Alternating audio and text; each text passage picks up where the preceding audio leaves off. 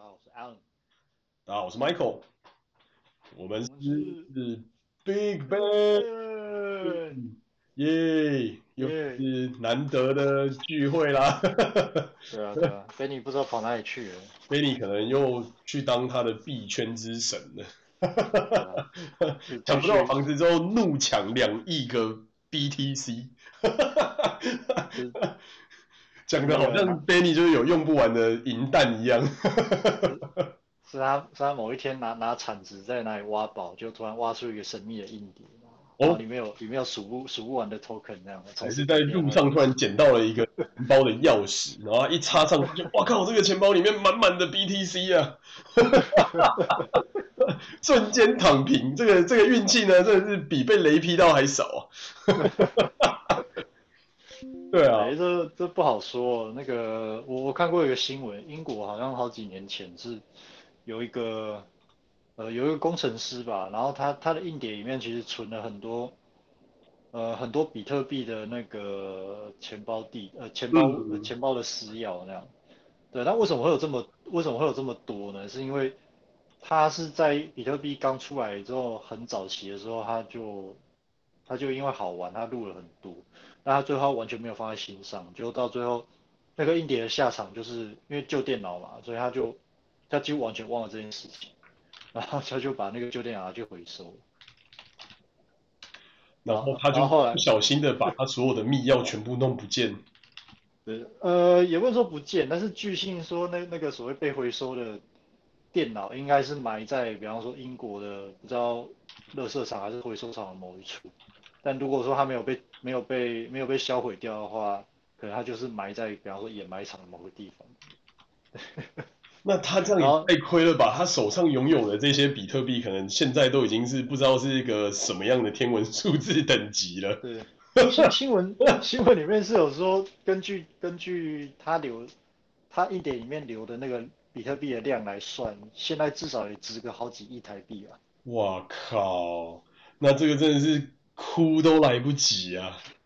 对，对，但是最尴尬、最尴尬的就是他，他如果想挖的话，那那也不简单啊！你想想看，那个都这么长的时间，那个那个就算是掩埋场好了，那个都已经都已经积的不知道呃，第一个是量量可能已经很惊人了，再来就是在那么庞大的量里面，你你你要大海捞针去把那个硬碟找出来，而且那个硬碟还不能坏。对啊，呃，那这个这个我觉得就很有难度了，所以理论上。呃，现实中也许是还可以开挖，但是，但是，但是好像不找不到，不切实际啊，对啊，对啊，好像就很不切实际。哇，这个真的是让人感到压力山大。就就就是好像是你那个什么呃，好像好像有一些有一。好像是有些动漫，像什么《乌龙派出所》里面有演嘛，就比方说主主人公他中了一个中了一个乐透，然后那个兴高采烈，然后想说把它藏好，不要让人家知道，就不小心那个彩票就真的就突然烧掉一半之类的，烧掉之类，真的哎，吃饭吃一吃，然后那个那个彩票就不知道有一半被瓦斯炉给点燃了，看这真的是欲哭无泪。这这种这种这种感觉真的是比你那种就是路上走一走，然后掉个掉个五十块一百块出来那种感觉还要痛个几万倍吧。我我觉得那最残酷的就是曾曾经好像好像你你真的得到了，但他突然之间他要失去。对啊，你就离自由这么差这么一点点一步，然后我 完完全全再也拿不到。我靠，我觉得这个真的是。希望 Benny 呢有把他的密钥收好，下次到他家玩的时候，先注意一下他有没有就是奇怪硬碟插在什么地方，这样，就准备好锁定，然后看到哎、欸、Benny 呢，那个我借一下你你的厕所这样，然后偷偷晃去他的旁边，把他的那个硬碟先拿起来这样，就是那个扣。那个瞬间扣比分的，对对对对对，然后结果可能拿到的不是密钥，可能拿到的就是五五 TB 的 B 片这样。哦，那那这样那这样这样也蛮赚的。那这样好像也不错。就是 Benny 如果如临时上来，一定想说妈的，我不在，你们在那边跟我说什么屁话？损友的。没有，但是话说回来，为什么大家那么开心呢？啊、因为日本不是才刚黄金周嘛？哦，对啊，然后今天是黄金周最后一天，哇，等连假结束了。不会啊，连假这个连放一个礼拜，真的也是蛮蛮开怀的啊。对啊，还还不错啊，就算是算是日本这边的所谓国定假，就是国定假日的一种福利吧。对啊，而且你看，这这真的是给大家有一种就是连接上整个亚洲地区在放，比方说五一劳动节的这种概念，这也蛮好的。嗯嗯。对啊，然后除此之外，我觉得比较让我感到神奇的是，我们家的 Alan 竟然踏出他的家门了。其其实也没有说也没有说完全不出门啊，只是说，呃，只是说尽可能会少出门那样子。对，那我觉得黄金周因为难得连假嘛，那我、嗯、我还我我还是会选择可以的话，我还是选择尽可能的去去一些没地没去过的地方走一走啊。但是但是我选择的通常都是比较接近大自然，嗯、然后人也不会很多的地方。嗯，我觉得算我觉得算是一个平衡吧，对吧、啊？如果说如果说对于对于防呃对于疫情这件事情还是会有顾虑的话，对啊，确实是，就是至少你不会遇到这么多人嘛，然后也。环境上也是蛮蛮算是清幽舒爽，因为毕竟我觉得日本算是一个走到哪里都有很完美的绿地覆盖啊，有各种植批啊、公园啊等等的。嗯，那你这这一趟你去了哪里？就是你是还是在东京吗？还是到了其他的地方？呃，我这一次我这一次有去呃东京周边的一些郊区呃郊区的县市。嗯，然后去找一些我没有、我之前没有探索过的地方跑一跑，这样，对吧？然后东，但东京东京都内一些没去过的地方，我有我有去探索了一下。嗯，所以各种东京都，然后还有近郊的区域，这样。对，这虽然说去的地方没有很多啊，可能就可能就两三个点，但是这一次、嗯、这一次去跑，我觉得还是有收获的。那你到了什么地方具体？呃，举个例子吧，呃，像日本有一个很有名的登山景点叫做高尾山。嗯，它它其实离它其实离东，它其实也在东京都内，但其实但是它不是在二十三区。嗯，对，它是在偏西南西南一个，可能你要坐电车大概一到一个半小时才会到的地方。嗯哼哼。对，然后我这一次我这为什么说这一次去那边探索有收获，是因为。呃，高尾山这个地方，其实我我去过很多次，就已经不是第一次去。嗯。可是后来我看地图，我发现，哎，附近还是有一些有一些区域，就是它并不是所谓大部分游客或是呃或是呃你你可以说完全不是热门景点吧，甚至可能就是是比较比较接近一般一般人的呃一般当地居民所谓生活区。然后我就注意到。对，然后我就注意到，其实有一块地方它是有有有山有河，然后哎看起来好像还不错，哦、对，然后我就想说去那边探索一下，嗯，然后就去看，发现哇，那真的是有有有点类似私，有点类似变成我自己的私私房景点那种感觉，哦，就觉得、呃、这么厉害，马上变成一个私房 Part Two 啊，对啊对啊，那。高尾高尾那边有一条河经过，它叫浅川。嗯。好，然后，呃，我我觉得可以跟京都的鸭川做个大概做个对比，因为京都京都那边我也，京都那边我有去过，但鸭川很多人说啊、呃、很漂亮或者什么，坦白说我觉得普通。嗯。我个人觉得普通，但如果你要你要我跟，呃，这一次去探索到那个浅川做对比的话。我我个人我个人是真心认为浅川这个地，浅川这条河的河景，嗯，然后它周边的那个绿绿带，嗯，呃，我个人认为大胜大胜鸭川，而且那边几乎没有什么人。哇，这么这么屌啊！对，因为我听过高尾山这个地方是好像不知道是柯南还是什么东西曾经有讲过，那边是一个天狗的的庙嘛，对不对？还是一个一个就是祭拜天狗的寺之类的。的一个地方，我印象唯一一个印象就是这样。然后他的那一集也是一个非常可怕，就是在某个山上的寺庙，然后住持扮成天狗杀人的的一个案件。啊、对，都是一些非常奇怪的方法了解日本。这样讲以后，以后大家去登山的时候心里都有阴影。没有没有没有，他是住持在山上杀了另外一个住持，所以跟那个去登山的人没有什么关系，这样。哦，OK OK。对对对，就是你在如果你在登山的时候看到一个穿着蓝色西装、戴着眼镜的小孩的话，就真的要注意一下，这样。对，这个可能有一些不妙之事，对，这个人带着瘴疠之气，这样。就是不不祥不祥之人，对对对对对对对，都有凶杀案。对，没没错没错没错，就是哎奇怪，莫名其妙去登个山，然后看到这个小鬼，然后就那边就有凶杀案的这样。对 对对，对。那所以他厉害的地方是因为说那边的 view 真的很棒，是不是？就是他看下去的那种整体的怎么讲，就是景啊山川合一的那种感觉。对对对。因为因为那个地方基本上就是绿山绿山环绕，然后它一条，嗯，它浅川那条河流就河呃浅川那条河流就，呃就你可以说穿穿穿越其中吧，嗯、然后嗯，呃还有重点就是说它河川两旁的的那个绿呃的那个绿带，我发现它整理的非常的。你可以说非常的漂亮整齐吧，而且那边的、嗯、那边的树还有树还有植物哦，你你如果仔细去观察，你会发现它们都是长得头好壮壮，就是整个是伸展开来那种很有活力的感觉。嗯，对，真的是听起来还不错啊，难怪会有这个天狗传说的这种概念。对啊，虽然说这样讲有点玄有点玄妙啊，但是我我个人相我个人是相信有一些地方它的。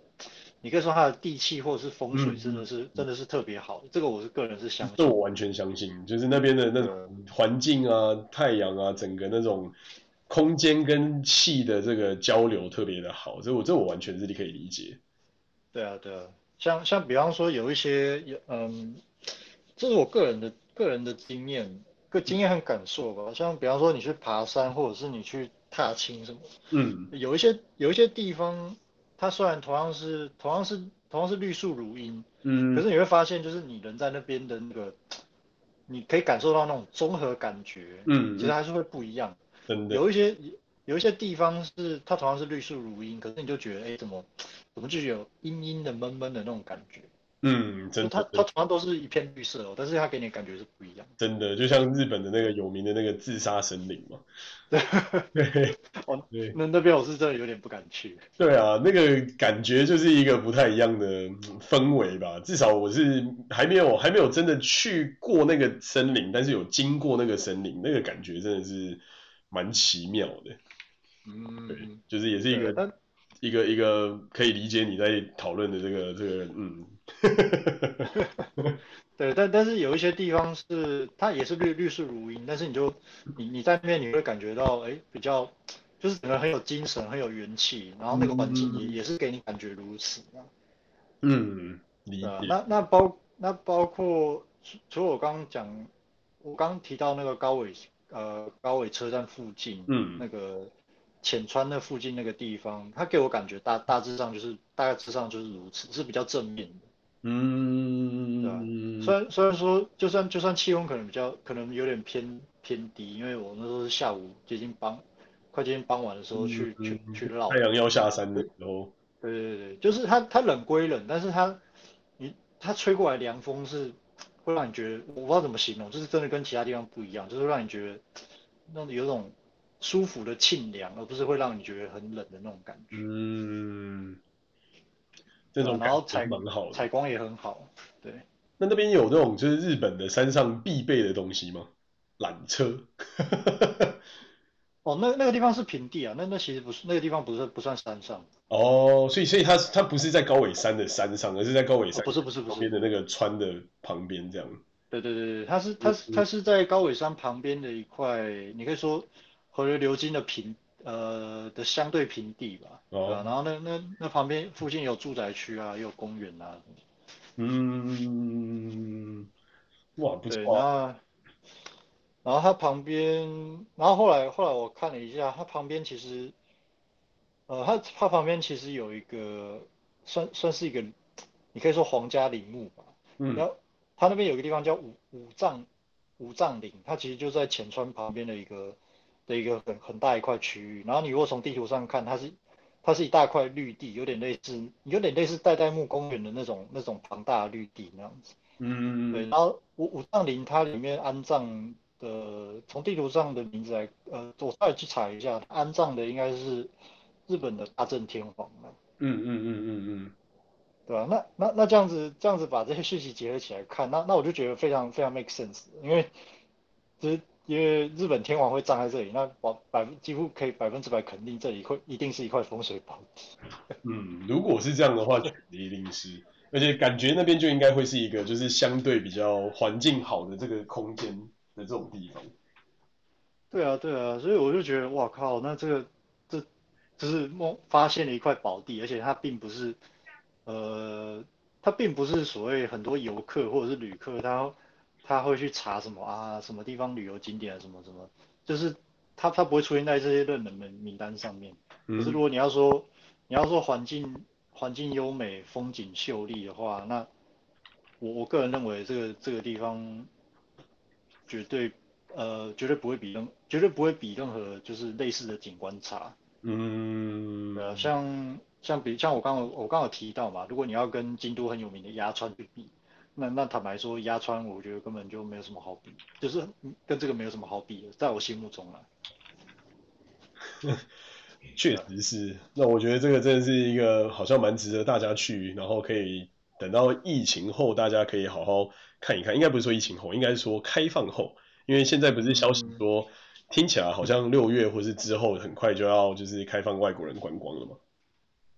呃，新闻上是有这样讲啊，我我觉得我觉得是有机会啊，但但从这从这应该可以反映得出，就是呃，日本 日本这边观光业再不开放，可能这就撑不住。对了，确确实是因为商商业的这个考量，确实还是蛮蛮可怕的。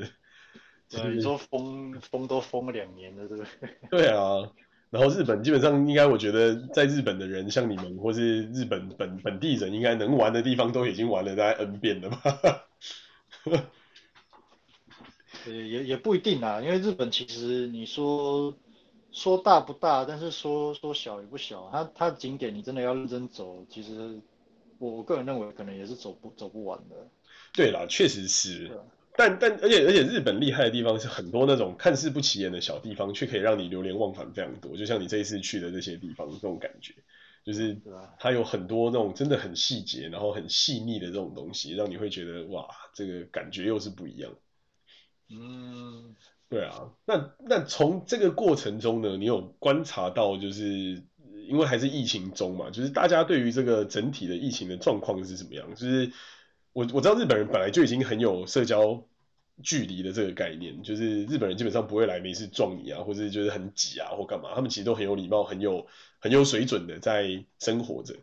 那但是黄金周一定很多人嘛，所以你会有什么就是太太这种感觉吗？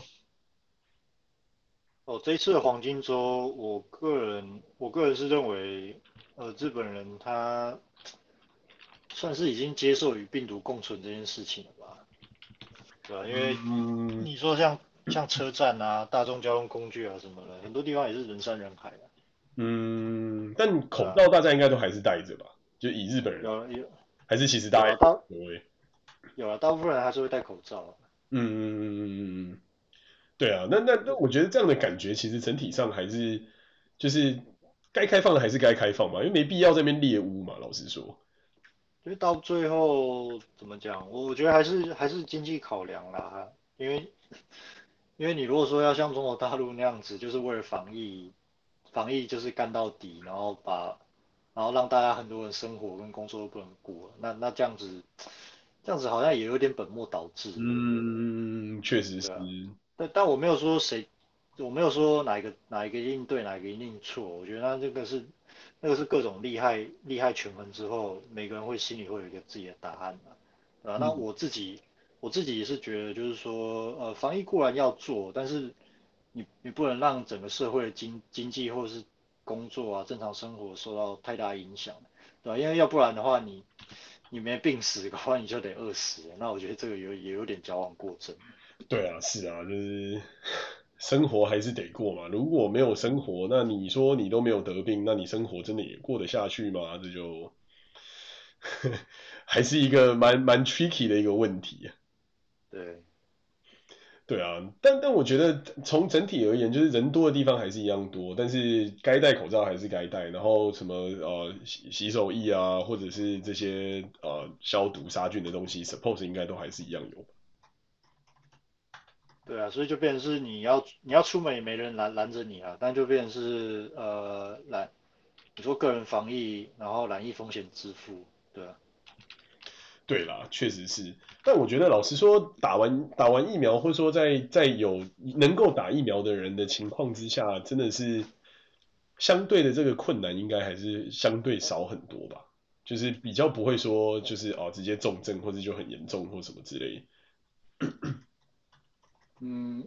疫苗这个东西，我我我可能没办法评论太多啊，因为就我所知，嗯，疫苗它疫苗它主要防重症，嗯、那防感染的效果其实很有限。对啊，就是就是不会有重症，但是感染还是可能还是会有。对对对对啊，所以说如果是从防感染的这个角度出发的话，那个人防疫该做还是得做。嗯，对啊，确实是，我觉得该自己该要就是准备好的东西，还是自己该要准备好了。这个其实真的是蛮。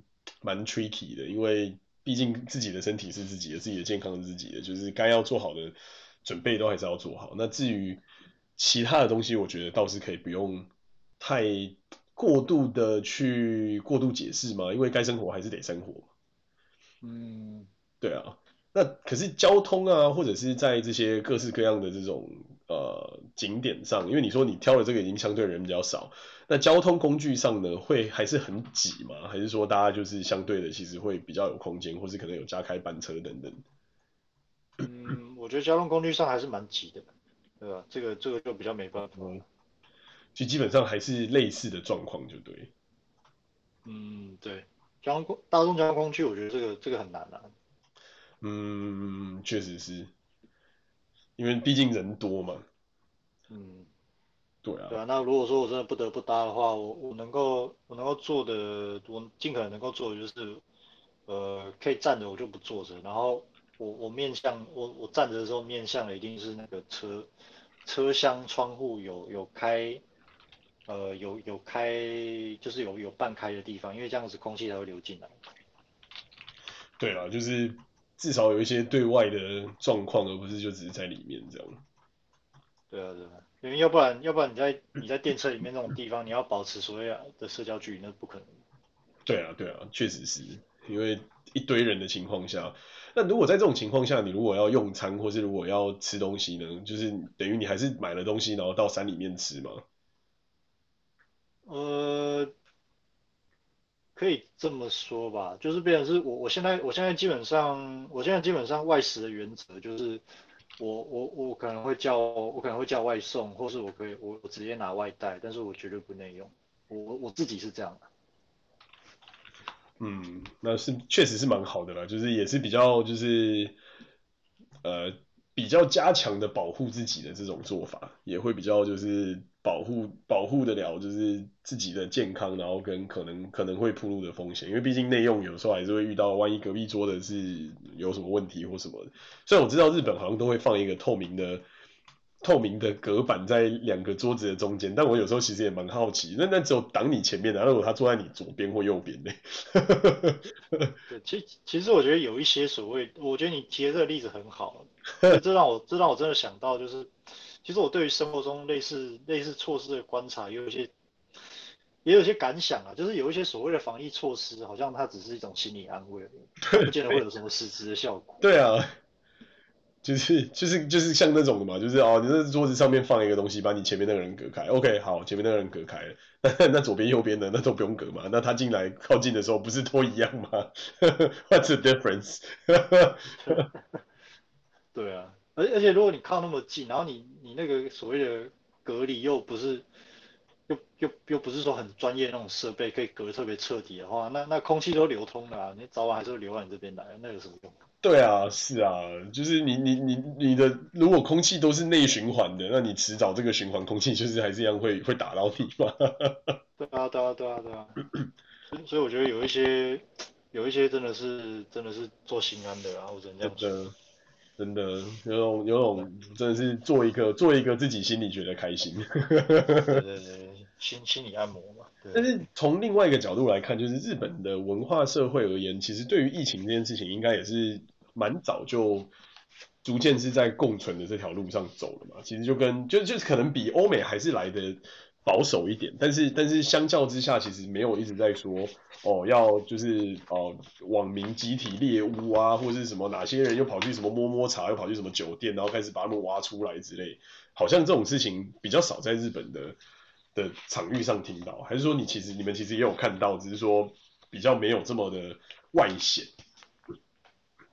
哦，日本的话，日本的话，我是觉得不会有那么，这是我个人观点啦，嗯、就是说 你刚刚说那种跑在网络上猎物啊，然后抓谁有没有跑乱跑出去什么的。对啊。一般来说，一般来说，日本人他不会这么无，不会去做这么无聊的事情。我是说从。从他们自己的，从从他们自己当地人的观点来看，嗯，对啊，那那唯一唯一说日本人可能会反应比较大的就是，呃，比方说你你，比方说某某人他自己身边的邻居真的做什么事情打扰到打扰到自己，或者是让他觉得哎自己的权益啊什么受到侵害的话，那这个时候日本人会反应会比较大。但是你要说去网络上去，呃，去猎物那些跟你跟你自己。身边没有什么直接利害关系的人，嗯，嗯，大部分日本人不会去做那么无聊的事情。嗯，也就是说，基本上就是他还不是说到你的生活圈的事情，他们不会这么 care 的这种这种概念。对对对，因为日本之间人与人之间的那个，你说亲疏关系的那个，或是利害关系的那个界定，相对还是比较明确。就举个例子好了，就比方说。呃，比方说，我住我住东京都某个区，我东京二十三区的某个区嘛，那，嗯，那如果说今天今天大阪还是什么名古屋有人哦，有人就是不戴口罩，然后就是到处乱跑，然后然后然后就是造成造成什么群聚感染什么，那对我对大部分日本人了解，就是就是我在东京，那这个这个干我什么事情？呃，就是不会说什么名古屋的人很很糟啊，然后这大家不戴口罩啊，怎样怎样，就是无无限上纲的这种概念。对啊，日本比较不会有，那不能说没有这种人啦，但是但是我必须说这 绝对不会是普遍现象。嗯，就不不会是大众看到的状况是这个样子。对，大部分人他其实还是比较关心自己自己身边的身边的事情。嗯，对啊，那这样还是蛮好的。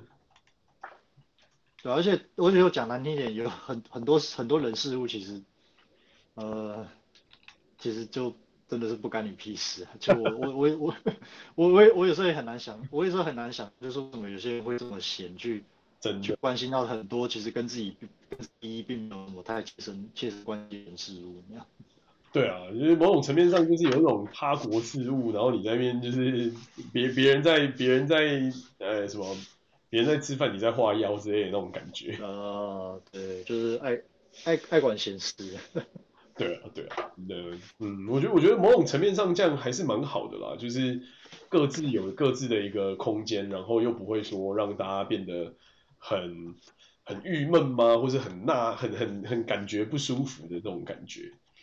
嗯，对啊，然后相对相较之下，又是能够。就是彼此之间有一个礼貌的空间吧，我觉得。嗯，对啊。嗯，所以所以其实如果套你刚刚讲台湾那个台湾的那个 case 来说，我我个依依照我个人的我个人的逻辑，我会这样去看啊，就是如果说今天你猎物的对象是他真的影响到你，那那对我来讲，这个这个可以理解。但是如果说他他跟你他跟你八竿子打不着，比方说他的行动足迹或者什么。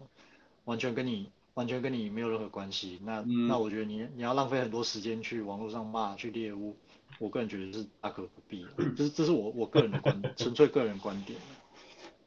对啊对啊，确实确实是，就是不会有那种哦要要从把这个人的身身家身世或是有的没的东西通通翻出来，然后好像显得自己是个正义的一方的这种概念。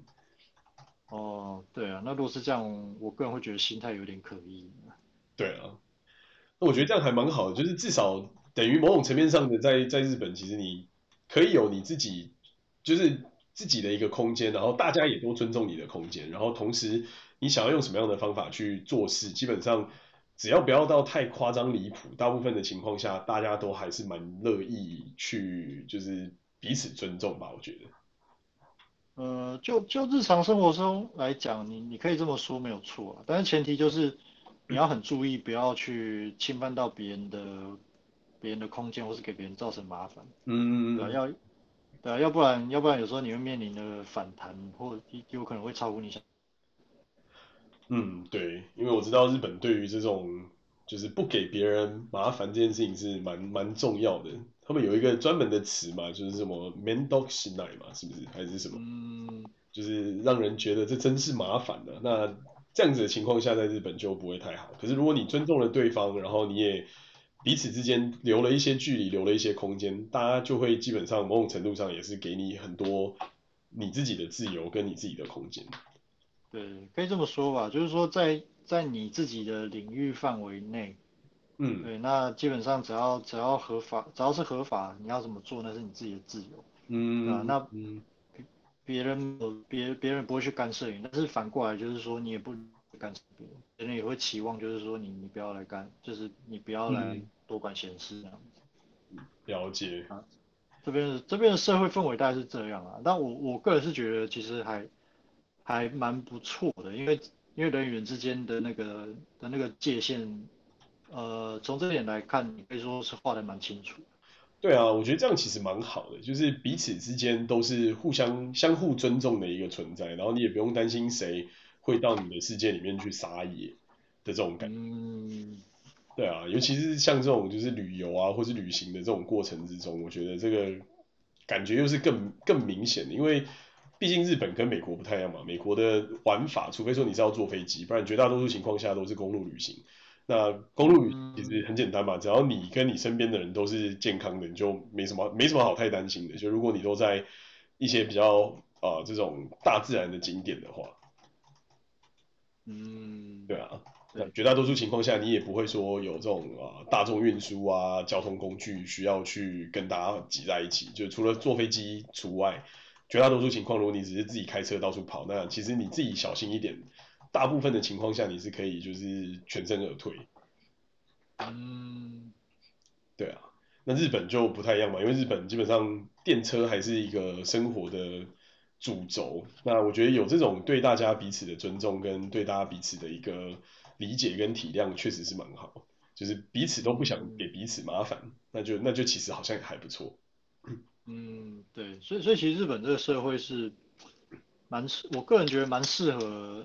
呃，就是你你觉得一你你可以你想要一个人安安静静过日子，嗯，对，啊，但但我觉得看人啊，但有些人他他就会觉得啊这样的社会啊，我感觉很冷漠啊，还是什么，但但我个人我个人的想法是，呃，整个社会大环社大环境和文化，他他尊重你个人的隐私，或者相对尊重你个人隐私和个人空间，嗯，但是在这个在这个基础之上，哦、呃，你你可以去拓。你可以再去拓展，进一步拓展你自己的生，属于你自己的生活圈。嗯，但是能，嗯，能不能，以及能够做到多少，那完全就是看个人造化。那我觉得这样挺不错的。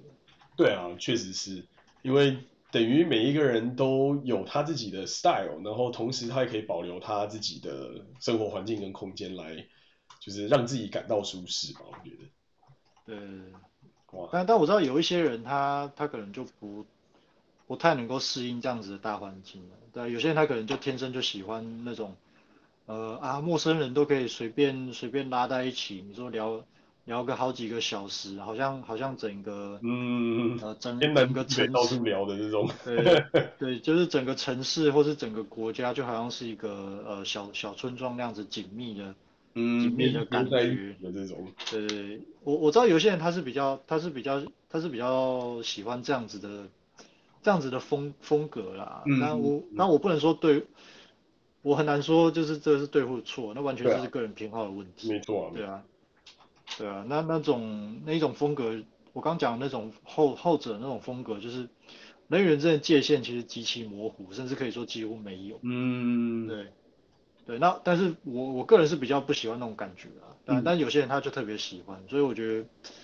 嗯，就是要想清楚你自己，你自己是适合什么样的环境，什么样的地方，对啊。对啊，这个确实是，就是某种层面上，这个在在呃可能亚热带的国家可能就比较多，比方说台湾啊，或者是啊、呃、像是啊、呃、东南亚啦这一类的地方，就是啊、呃、大家就是可以天南地北的讲很多东西。但是温带国家，我觉得大家都还是相对某种层面上呢，就是你刚才讲的，就是要么。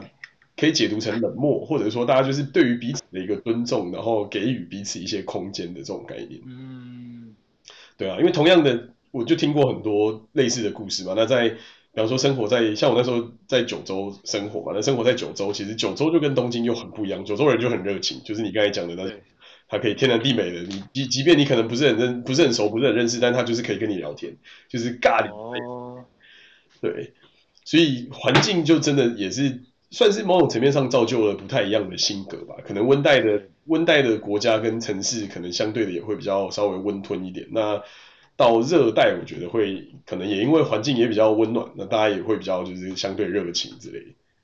嗯，对，有可能。像我听说冲绳那边的人也也差不多是你讲的那个样子。对啊，我我印象对冲绳印象非常深刻，而且非常好。就是我们也是我们也不是那种很喜欢麻烦别人的人。然后，但是我我们印象很深刻，就是我们第一次的海外旅游是到冲绳，然后那时候我跟我当时女朋友，就是我现在老婆，当时那时候我们还不熟，然后就是人生人生也地不熟，然后我们就也就是也还还还没有到那种就是你知道就是一个 early stage 这样，然后到了那边之后，我们真的是很认真的要找饭店，但是找不到我们订的那间饭店到底在什么地方。嗯。然后加上又是到的时候又已经晚上了，就只好鼓起勇气问了路上的一个阿贝，那觉得很不好意思的问他，但哇，他超级热情，他先是把就是我们定的那个地址拿起来看了一遍，然后看了一遍呢，又又说那我们就跟着他，让他带着我们走。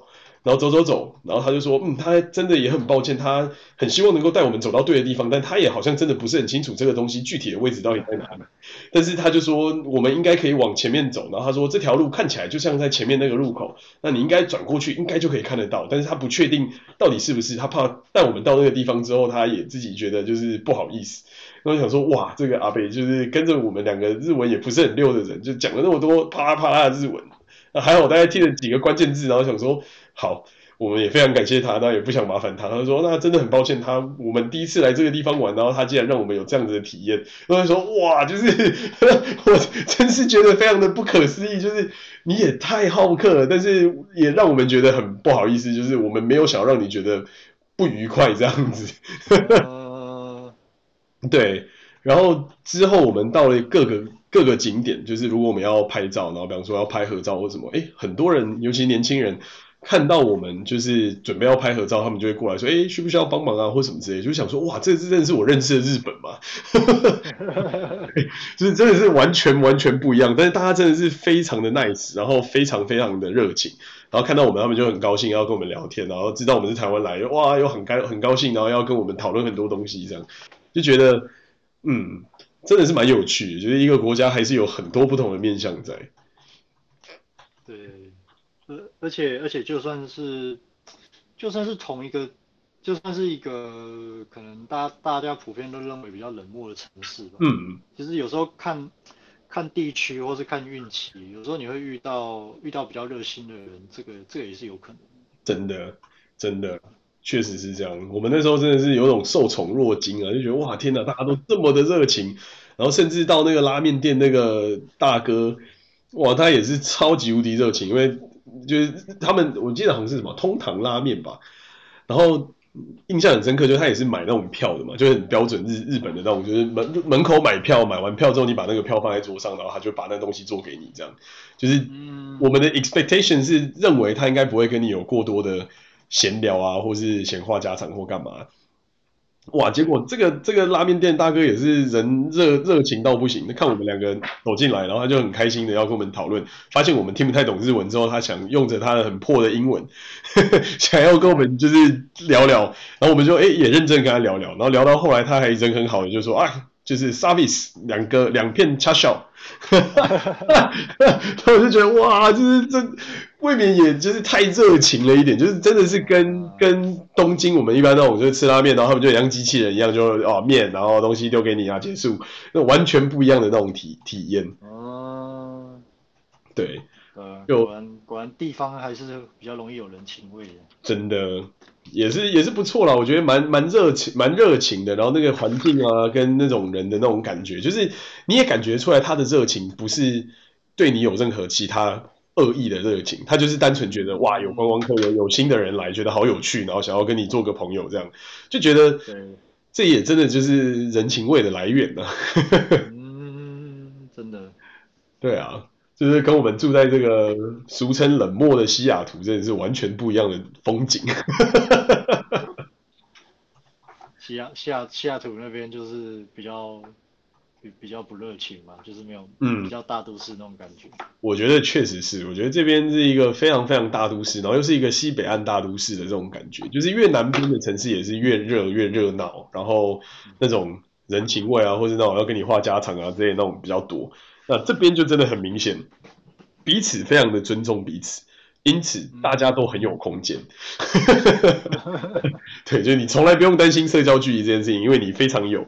就是你如果不去主动跟人家攀谈，别人也不会主动来跟你攀谈，所以你可以非常活的，就是在自己的世界里很开心这样。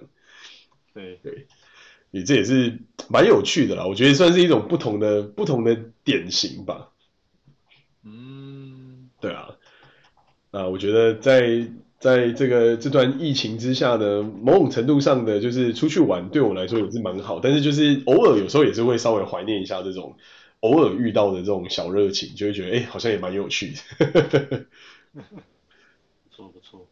对啊，那我觉得蛮好。今天的部分就到这边搞一个段落啦。也希望大家在这个后疫情时代能够更勇敢的，就是到处走走，然后找到一个能够好好跟病毒共存，然后同时又能够保健康又能够玩得到的一个方法吧。好，好。就到这边，谢谢大家，谢谢大家，谢谢。